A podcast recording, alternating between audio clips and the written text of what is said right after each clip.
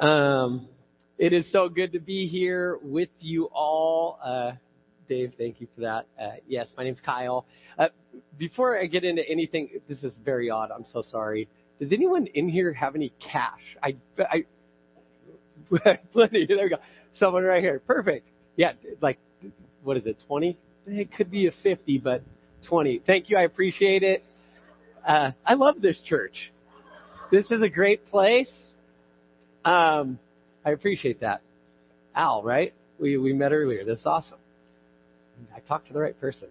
Uh, well, I'm so happy to be here. My name's Kyle Pitchford, and uh, I am a pastor across town at Twin Lakes. Um, I get to do college young adult ministry, which is I, I absolutely love to do. But um, as uh, just kind of a, a brief intro, I have uh, my lovely wife Jessica's here with me. This is my wife Jessica. She is my best friend. She's uh, just a sweet gift to me, and uh, yeah, just represents Jesus in my life every day and, and points me towards him. So I'm so thankful for her. And we have two wonderful kids. I didn't bring a photo. I don't know what I was thinking, but normally I would have a photo. But Lucy and Owen, they're up in the kids ministry room right now and loving it, I'm sure. Um, and then also with us, we have my father-in-law, Rudy, my wife's uh, father, and he's visiting from Southern California. And uh, he's a, a great blessing to us as well as a minister himself and just someone that I, I look up to and respect very much. So I am thrilled to be here uh, at CLC. Over the 20 plus years that I've been in Santa Cruz, I have just heard so many things about what God is up to through this congregation, and um, and it's exciting and it's amazing, and I, I really do feel humbled to be here to get the chance to speak to all of you. Um, as I, I know there are people in this room that have been walking with the Lord longer than me that I can learn from so much, and so it's truly humbling. But because of the power of the Holy Spirit in us, uh, I believe He's been at work in me as, as I've prepared what to share and prayed about what to share. And so I am excited. And uh, before we get right into that, I just want to say I am so thrilled that my friend Chris Chavez is pastoring here. He loves, yeah, we can do it. So one, he trusts me to come up here and speak, which uh, I don't know. That was a iffy call on his part, but um, but he, I know, loves the Lord. He has been a mentor of mine for many years. He gave me my first ministry job full time in Lodi, California, where I grew up. Um, he came to Santa Cruz, and, and I got to go and be a youth pastor uh, for a handful of years, and that hasn't stopped. Uh, even just this past week, we met up before about kind of what I was where I was feeling led to go with the sermon, and he was encouraging me, and and not just in this Sunday service, but in other ministry uh, things going on. And so I, I greatly appreciate his friendship and mentorship, and uh, I'm excited for his part in this church because I, I know he loves the Lord and is a great leader. So um, I'm going to pray because I need all the prayer I can get, and uh, then we'll we'll get into what we're talking about this morning. Lord, thank you Thank you for the opportunity to be here. God, I uh, I know we are kind of divided up into little local churches and outposts all over Santa Cruz County and all over the globe, really. But Lord, we are one church. So I thank you for the power of the Holy Spirit that lives in us. That the the church isn't the buildings; it's it's the body of believers. God, may we be encouraged this morning by your word. May we be challenged by your word. Uh, and may it just draw us closer to you. That's what we want in the end, God, to be made more and more like Christ. And so we just give this time to you. I pray that you speak through me, Lord, and that you would open our hearts and minds to what it is you have for us. We pray this all in Jesus' name. Amen. So it wasn't long after I graduated college that I finally had saved up enough money to buy my dream vehicle. It was a Honda Elite scooter. This is not my exact one, but mine was that color. And I, I, I thought it, I didn't have the racing number on mine, but you better believe me, mine was fast. It could have raced anyone. I went about 35 miles an hour with the wind at my back downhill. It was sweet. I had surf racks on the side and a, a milk crate on the back for my wetsuit. It's the best vehicle for Santa Cruz. Good gas mileage, zip down to the beach. If there's traffic, it's easy. And, uh, it, it was really, really sweet. But what I realized after I got my scooter is that I needed a motorcycle license to drive it. And so I went to the DMV and I took the motorcycle uh, driving test and I uh, the the written test and I passed. And then came time for the driving test, and I was quickly reminded of a principle that I learned riding a bicycle as a kid, and that is it's a whole lot harder to turn on two wheels when you're not going fast, right? You need momentum to lean into turns. And the test was a series of cones a few feet apart, and you have to weave the cones on your scooter and then go around a loop and then weave them coming back. Now, again, I'm pretty new to driving this thing. I had just purchased it. And I remember I made the first few pretty good, but I'm kind of doing this thing with this handlebars, which is not a good look or way to turn a scooter. And I'm, I'm kind of, we, I weave a couple of them and then I hit one or two cones and I'm like, maybe I could still pass. And then I go around the loop and then this is where I really lost it. I ended up in the flower bed and I'm kind of doing this and then I swerve back onto the course and I, I made the last cone and I pulled up only to see the instructor with his clipboard head down and he's shaking laughing at how poorly I just did. And, and he's shaking. And when he finally composes himself, he looks up very calm and he says, You can begin when you're ready. That's a whole other sermon illustration about grace.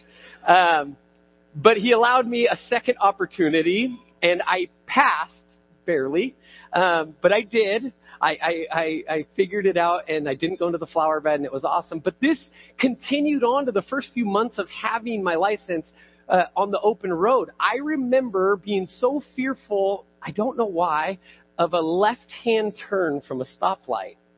Because a right hand turn, it's like I'm not crossing any traffic, it's easy. But if I had to turn left, you're sitting there and you're just thinking, I don't want to go into the wrong lane and hit that car. So I would typically go wide and then I'd get near the sidewalk. And if there's pedestrians, that's not good. You guys are like, I'm never, if I ever see a yellow scooter, I'm not, I don't have it anymore. I got rid of it for everyone's safety.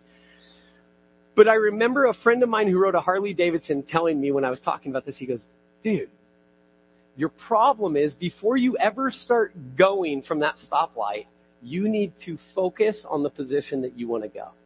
He says, look at that center line, go about three or four feet in to your lane, find a spot on the ground and keep your eyes on it. And when the light turns green, as you accelerate, just keep your eyes there and you will move towards what you're focused on. We, we all kind of understand this concept. I think even in driving on four wheels in a car, if you start looking off to the side of the road, what happens? You typically start to do this, right? It's just a little more exaggerated on two wheels. But this principle, how many of you know, is also true in our lives. The things that we put our focus on is what we begin to move towards. Jesus addresses this concept in the passage that we're going to look at today in Matthew chapter 6. So if you have a Bible and want to open up, we're going to be in Matthew 6, starting in verse 19. And this is a, a part of scripture we call the Sermon on the Mount. And so I just want to um, give a little context just so we're aware of kind of what's going on if we aren't, because we're jumping in mid Sermon on the Mount. But Jesus is speaking to his disciples. He's called the 12 up to a hillside. But we know from chapter 4 of Matthew that there is a large crowd also there. In chapter 4, verse 25, it tells us there's a large crowd from Galilee and the Decapolis, Jerusalem, Judea, and the region all across the Jordan that were following him. And so, Jesus has his disciples and this large crowd, and based on the description of where they come from, it's fair to assume a few things about this large crowd. One, the motivation for why they're there is probably a mixed bag. Like, there are probably some there that heard about the miracle worker Jesus, and they want to catch a glimpse of a miracle. It's probably fair to assume that there are some there who have heard about the miracle worker Jesus and they want to be part of the miracle. Maybe they've got a hardship or a struggle or something. They're like, I need something. There are those who are probably there because they are hungry for Jesus' teaching and the authority by which he speaks, while others are there to trap Jesus in his words and catch him or manipulate his words to get him in trouble and point out that he is a quote unquote false teacher. It's fair to assume that's the motivation of this mixed group of people. It's also fair to assume that in this crowd, there a crowd this large, there are people who are healthy, there are people who are wealthy, there are people who are successful. There are the religious elite. The important people are all there. And at the same time, there's people who are sick. There are people who are poor. There are people who are outcasts. The lesser type people in their culture. And it's this mixed group of people, and Jesus begins his sermon, and he begins by giving hope to the hopeless. And he's taking the norms of the time and flipping them upside down in a way only Jesus can do. And so we're going to dive into Matthew chapter 6, verse 19, and today's message is titled A Life Invested or a Life Spent. Matthew chapter 6, starting in verse 19. Jesus speaking, he says, Do not store up for yourself treasures on earth, where moth and rust destroy, and where thieves break in and steal. But store up for yourself treasures in heaven, where moth and rust do not destroy, and where thieves do not break in and steal. For where your treasure is, there your heart will be also. The eye is the lamp of the body. If your eyes are good, the whole body will be full of light. But if your eyes are bad, your whole body will be full of darkness. If then the light within you is darkness, how great is that darkness? No one can serve two masters. They either will hate one and love the other, or they will be devoted to one and despise the other. You cannot serve both God and money. So right out of the gate, Jesus is addressing this concept of earthly treasure and heavenly treasure, and he's kind of highlighting them. Now again, remember in the crowd, there are important people who have a lot of earthly wealth earthly stuff, success, all those things. And Jesus is addressing those people and he's saying, in the kingdom of God, those things actually aren't as important as you're making them. They don't really matter that much. And again, this is upsetting to the people who have much, right? Who have the status. But Jesus isn't afraid of calling that out. And he's letting them know that in his eyes, it doesn't really matter. And the reason is that stuff will fade. I, uh, heavenly treasure versus earthly treasure. Again, I threw a very quick list up here that I'm sure all of you could fill in more than just this. But, but earthly treasures are things like money, finances, wealth. Things like our stuff, materialism, acquiring more of all we can get. Earthly success, whatever that looks like. But the problem is that those things are temporary. Jesus says those things aren't going to last. Whereas heavenly treasure, things like being people of love, that's what Jesus taught. Be loving to the people around you. Love your enemies. He said some bizarre things in their day, some bizarre things in our day. Like love the people around you. Have healthy relationships, seeking godly character. That's what it looks like. And again, there's many more than just that, but a small sample of what it looks like to live into kingdom stuff, heavenly treasures, and those things are eternal. That's what Jesus said at the start. Moth and rust won't destroy those things. So Jesus' main point right here out of the gate is do not let your focus be on temporary things. Don't let your focus be on the temporary things. Because again, like I started with that scooter illustration, when we're focused on the temporary things, that's where we tend to move towards. We veer towards it. This reminds me of a story I heard a number of years back of a, a man who was on his deathbed. And he had three adult sons. And, and he called his sons into his bedroom one day and he said, boys, I, I think, I think the time's coming. And they said, no, dad, like you've been, you've been fighting, you're doing great. And he says, I know, and I'm going to keep fighting, but I just want to make a last request while I still can, while I feel like I'm, I'm, I'm strong enough to just talk with you and have an honest conversation. They said, whatever it is, dad, whatever you need, we're there. And he said, I, I want you to each give me $10,000 in my coffin when I die. And the boy's kind of like, okay. Yeah, sure, dad. Whatever you need. And so, sure enough, the dad's uh, uh, instinct was, was correct, and a, a few weeks later, he passed away. And at his memorial, there's an open casket, and after everyone who was at the service approaches and says their last words, the last three people are the sons. And the first son approaches the casket and comes to his dad and he looks down and, and he says, Dad, I'm going to miss you so much. He leans over and he kisses his dad on the forehead and he reaches into his pocket and he grabs the $10,000 cash and he puts it in the casket with his dad. And he honors the request of his dad. The second son approaches similarly, weeping though, and uh, kind of holds his dad's body and, and lays his head down. And as he's crying, he just thanks his dad over and over and over again for everything. and he says, I'm going to miss you, Dad. And he pulls out $10,000 cash and puts it in the casket. And then the third son approaches and has some words for his dad as well. Dad, we're going to miss you. Thanks for everything you taught me.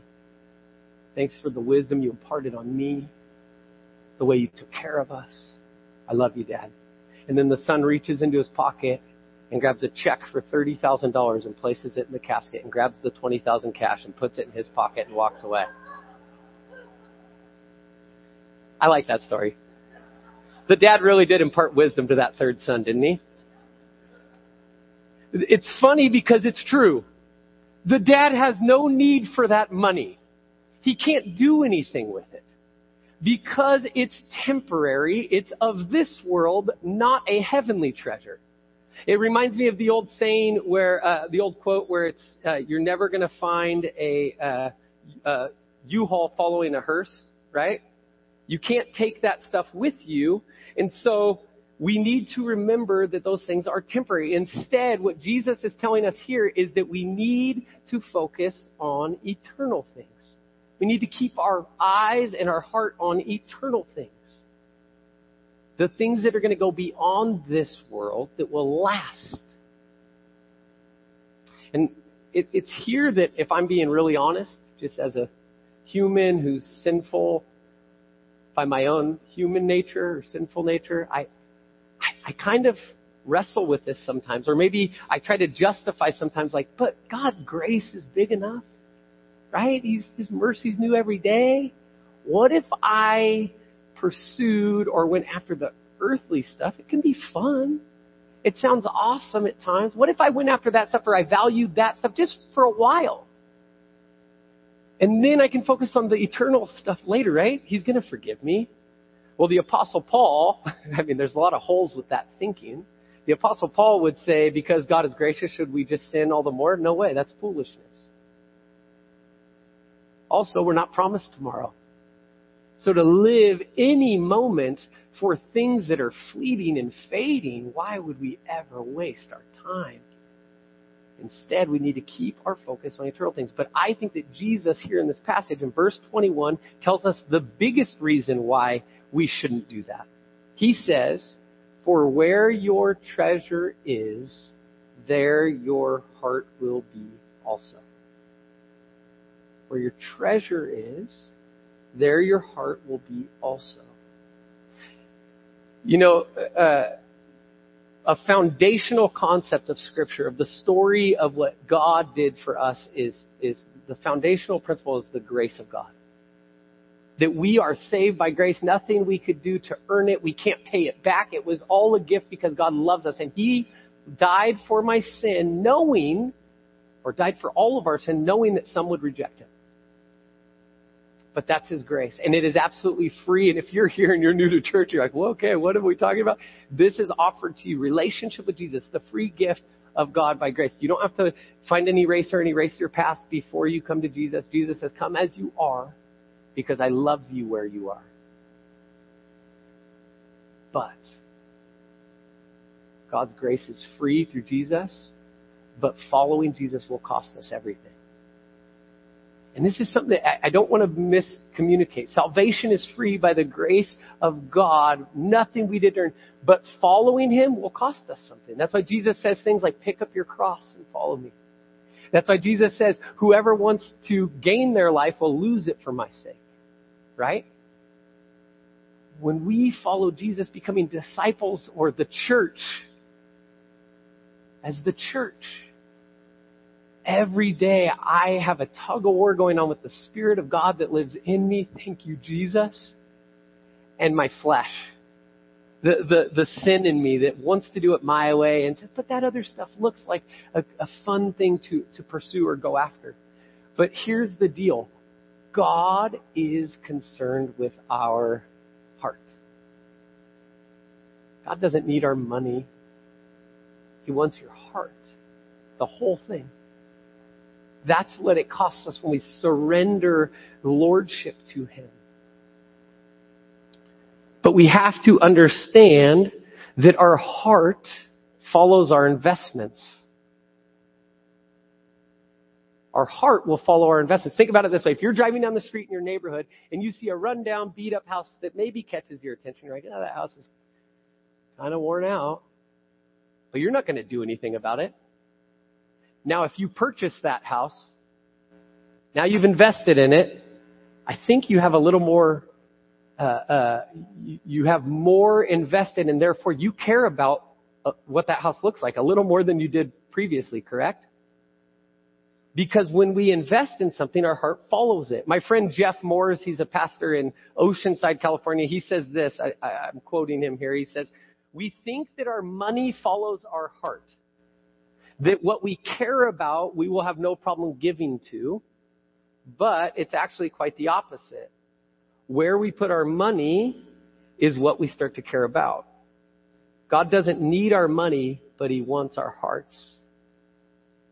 God wants my whole heart. That's why in verse 22 and down and, and to the end, he says, For the eye is the lamp of the body. If your eyes are good, the whole body will be filled with light. But if your eyes are bad, the whole body will be filled with darkness. If then the light within you is darkness, how great is the darkness? No one can serve two masters. They will hate one and love the other, or be devoted to one and despise the other. You cannot serve both God and money. Jesus is speaking to what are we focusing on and prioritizing in our lives? Are we focused on the investment of earthly stuff? Or are we focused on investing in the goodness and the purpose of God that He has for us? That's why He starts by saying if the eyes are bad, darkness comes in, right? Like think about it this way. Um, if you're in an arena, or if we were just in this room and, the, and there were uh, shades that were down, and it was pitch black in here, and one person lit the smallest little light, we would all be able to see that light, even if you're in a gigantic arena. Why? Because light overcomes darkness. It's no longer completely dark. There's light there. But what Jesus is saying, he's saying if you're a follower of mine and if you keep your eyes and your heart on the heavenly things that I have for you, the eternal things, he's saying then there will be no room for anything else. You will be filled with the light that I have for you. Jesus is speaking of the duality of our heart, or what I like to call the spiritual splits. You, you know, it's like, well, yeah, I follow Jesus. You know, I go to church on Sundays. I also still like to do that other stuff, and I pursue this and this, and pretty soon it's uncomfortable. And you've got to make a decision. The concept that we're talking about is idolatry. Jesus cares about the heart. He's saying, I'm not going to compete with anything else in your heart. If you are a follower of mine, if you've received by the grace of God this new life in me, you've surrendered lordship. That idea of lordship, meaning that He is ruler of my whole life. And again, there's a tug of war, and I'm really good about trying to pull stuff back that I've already surrendered. But that's why I need to keep my heart and my eyes focused on the eternal stuff. Because that's when it becomes easier to surrender it to Jesus. I think of, and I don't have this up on the screen, but I think of the parable Jesus tells in Matthew 13. It's a really short parable. It says, the kingdom of heaven is like a treasure hidden in a field. When a man found it, he hid it again, and in his joy he went out and sold everything he had and bought the field. Jesus is saying the treasure in the field, that's salvation. You don't deserve it. You just happened to be uh, blessed to find it. But it's worth every bit of your life. Again, that cost, it says now go out and get rid of everything because now we live for Him. Buy the field. Don't like visit the field sometimes on Sundays. Buy the field. Live into the fullness of what God has for you by surrendering your life to Him. Because nothing else, according to Jesus, will satisfy us. Nothing else will fill us the way that He will. And I know this is a countercultural idea, and, and please don't uh, mishear me because in the world we live in, we say, uh, work hard to get what you deserve, right? Or, or, or, or, work hard and, and shoot for the stars and live out the American dream. And, and again, I don't think in and of those, uh, uh, in and of themselves, those things, the, the earthly things are all bad. But I also think the other extreme is that people think, well, God must hate all that stuff. No, no, no, no, no, no. I think that God is the giver of all good gifts. And I think God wants us to work hard and work to the best of our ability. But what he's saying is don't make it the focus of your heart. At what expense are you giving into these things? They're good gifts from God, but they're not ours to keep. They're ours to steward. Stewardship. The, the picture that comes to my head when I think of stewardship is just open hands. It's, it's God saying, I have gifted you with with tools on earth. Sure, some people, I've, I've given you this great job and you've worked hard and, and you're, you're, you've got earthly treasure. That's awesome. Use it for eternal things. Or maybe you've got these abilities and these talents and these, these gifts and these things and, and God's saying, don't like hoard those things and act like, well, I'm really, really good. He's saying keep an open hand, steward those things well. We are simply managers of the gifts that God has entrusted to us. And when we have that attitude and that understanding, it's much easier to invest in the things that are eternal, the things that truly have a return. And again, I know in Santa Cruz, it's, it's talking about earthly treasures and finances, especially. You're like, man, it's expensive to live here. I don't have much, and, and I, I totally hear you. It's tough, but the, the cool thing is God's not saying, I need this amount from you. Because it's not about the money, it's about the heart. What God's saying is, are you willing to hold it with an open hand and invest it in the things that truly matter, or are you trying to keep it for yourself? And the idea of this is we don't just have, it's not just money that I'm talking about. So what is it that I have to invest? Well, we'll start there. Treasures earthly treasures, meaning finances, meaning stuff. And again, it's important to remember God doesn't need our money, He wants our hearts. I think of the woman who Jesus saw in the temple when she gave the two copper coins. And then the wealthy people who went up and gave much more than the other woman. And Jesus told his disciples, that woman gave more than everyone. Why? Not because he doesn't care about the amount. He cares about the heart which she gave with. She gave out of the lack of what she had because she was devoted to things that are eternal. He cares about our hearts. So, the good thought for us is how are we using our finances or our material things? Are we investing in the kingdom stuff or are we spending on myself?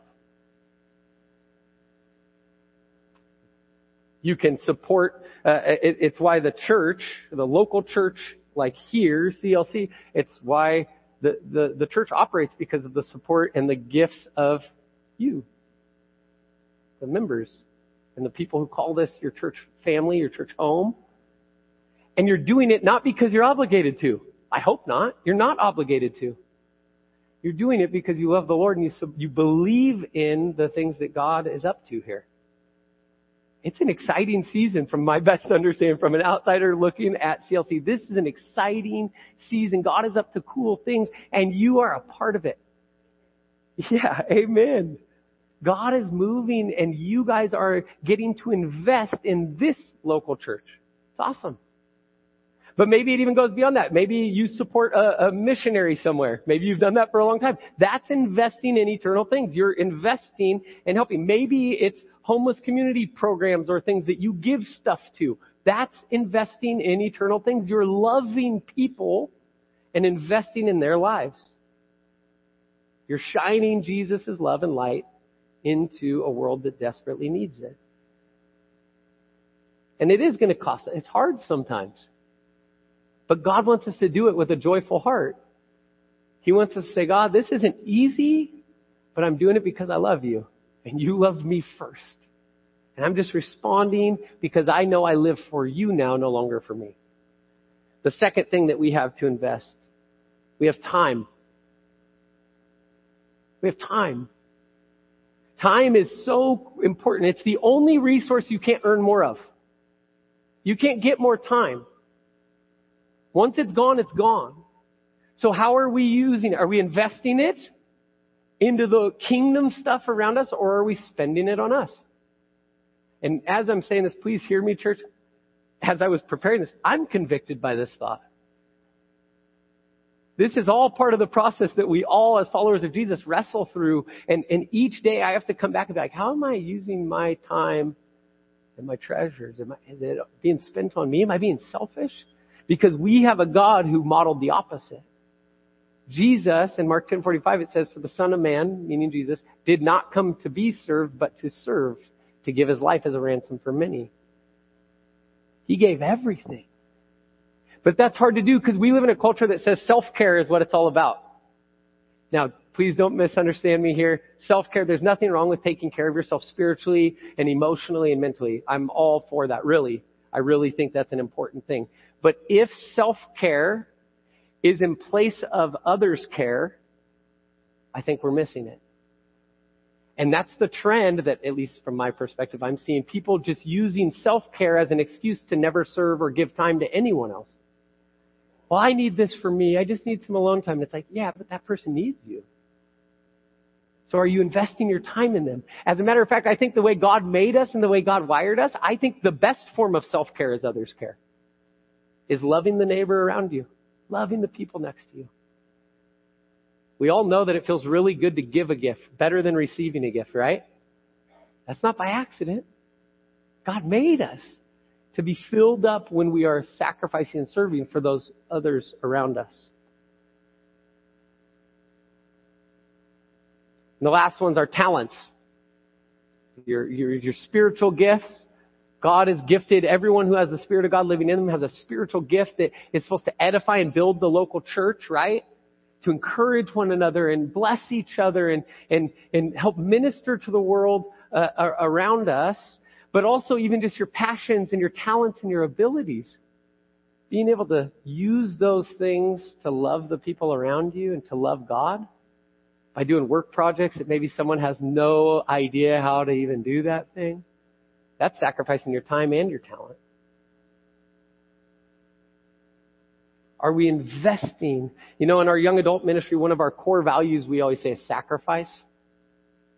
And it's always funny to watch how people respond when you first say that. Yeah, we value sacrifice. And they're like, what did I get into? It's like not, not like Old Testament sacrifice. But we live in a culture that's constantly saying, what do I get? What do I get from that friendship? What do I get out of that job? What do I get out of that class, what do I get? What do I get? What do I get? What do I get? What do I get? What if we started asking, what do I offer? What am I bringing? What am I bringing today? What if we just had that perspective? What if everyone in the church, followers of Jesus, we just constantly are saying, what am I offering here? In this situation, what am I offering? Maybe sometimes you're just offering a listening ear. That's a good way to invest your time and maybe your, your talent. Some of you, some of you are just really good listeners. I'm not always the greatest listener. Ask my wife. But you can invest those things by asking God, what do you want me to do here? What am I offering here? Guide me in this. And again, if we treat those things, our time, our talents, our treasures, if we treat all of that stuff as gifts, like my breath every day, that's a gift. And it's going to be a whole lot easier to have open hands and give stuff away right? It's like the $20 I took from Al at the start of service, right? Some of you, if you're being honest, you were thinking, what's he going to do with that 20 bucks? He just pocketed that. What kind of a guest speaker is this? He just robbed. You know who is the least concerned about the $20? Al. Because Al knows it was never his to begin with. I gave it to him before the service. And I said, give this to me when I ask. So Al had no problem saying, yeah, here you go. Oh, he was really quick to volunteer because he knew it wasn't his. What if everything in our lives we treated that way? It's not mine to hoard. It's not mine to own. It's not mine to keep. It's mine to use for kingdom stuff. I'm going to give it all away. And I think that's what Jesus is pointing to here is he's saying, I want your whole heart. I want you to be people who are generous with all the gifts. He's not against money. People misquote that all the time. Oh, money is the root of all evil. No, no, no, no. It says the love of money because it's about the heart. You're dividing your heart. God is concerned with the heart. And for some reason in our culture and in our day, we continue to think that if I get more stuff, if I can get more for me, and what do I get out of this, it's going to somehow satisfy us, and it's just not true. And it's been disproven over and over and over again by celebrities and, and athletes and all those. I think of Jim Carrey. Jim Carrey, I think, recently became a believer, I think, from a testimony I saw on YouTube, which would be awesome. But this was from years ago, before he ever made any uh, uh, claim about faith. But he says, I think everybody should get rich and famous and do everything they ever dreamed of so they can see that it isn't the answer. And that's coming from someone who got everything he ever dreamed of and was rich and had all the stuff, all the earthly stuff, but he realized the teaching of Jesus that it fades.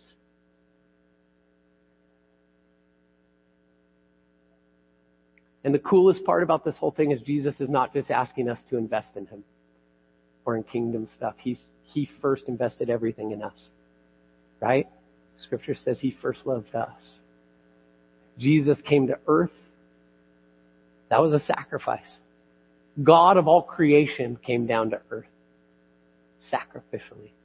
Then he went, he lived a life that we couldn't live, sin free, resisting temptation, standing strong and firm in, in, in the Father. And then he went to the cross and he died a death that he did not deserve, but we did. Knowing again that some would receive and some would reject. But he did it anyways because he said, I'm gonna, I'm gonna invest it all in them. He loves you. If you're here and you didn't know that, we have a God who is so good and so gracious and loves you again right where you're at. And if you start to walk with Him, He will change you slowly. It's called sanctification. He'll start to change us from the inside out and we'll start to see the world different, be challenged by different things. And it's all a process that's good for us as the church. And so, I want to leave you guys with just that simple question. I think it's good for us to take inventory sometime today to just ask yourself, are you investing your life or are you spending it? Just think about that. Am I investing my life in things that have eternal reward and, and, uh, and, and payoff or am I spending it all on temporary stuff that's not going to last? Because if we invest our time, talents, and treasures towards godly things, we will not be divided in our hearts. We'll be serving one master, and that has eternal reward and payoff for you, but also for the people around you. Because God is at work through you, church. Let's pray. Lord, thank you for this opportunity again. I thank you that we get to gather as your church and sing praises to you and open up your word. God, uh, I know this topic of, man, how we're, how we're spending and investing our stuff and our earthly wealth and all these different things can be a tricky one. God, my prayer, my hope is that people would make sure to understand that you are concerned with the heart. You don't need our money. You don't need our stuff. You don't need us at all, but you choose to invite us in to what you're up to. And we can use those gifts, hold them with open hands, and use them to further invest in kingdom things, God. Things that will be a blessing to our neighbors, things that can change lives by the power of your Spirit because of our obedience to you and how we uh, steward those things.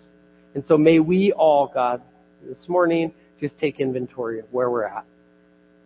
And may you guide us to how you want us to use the gifts that you have entrusted us with. And we pray this all in Jesus' name. Amen.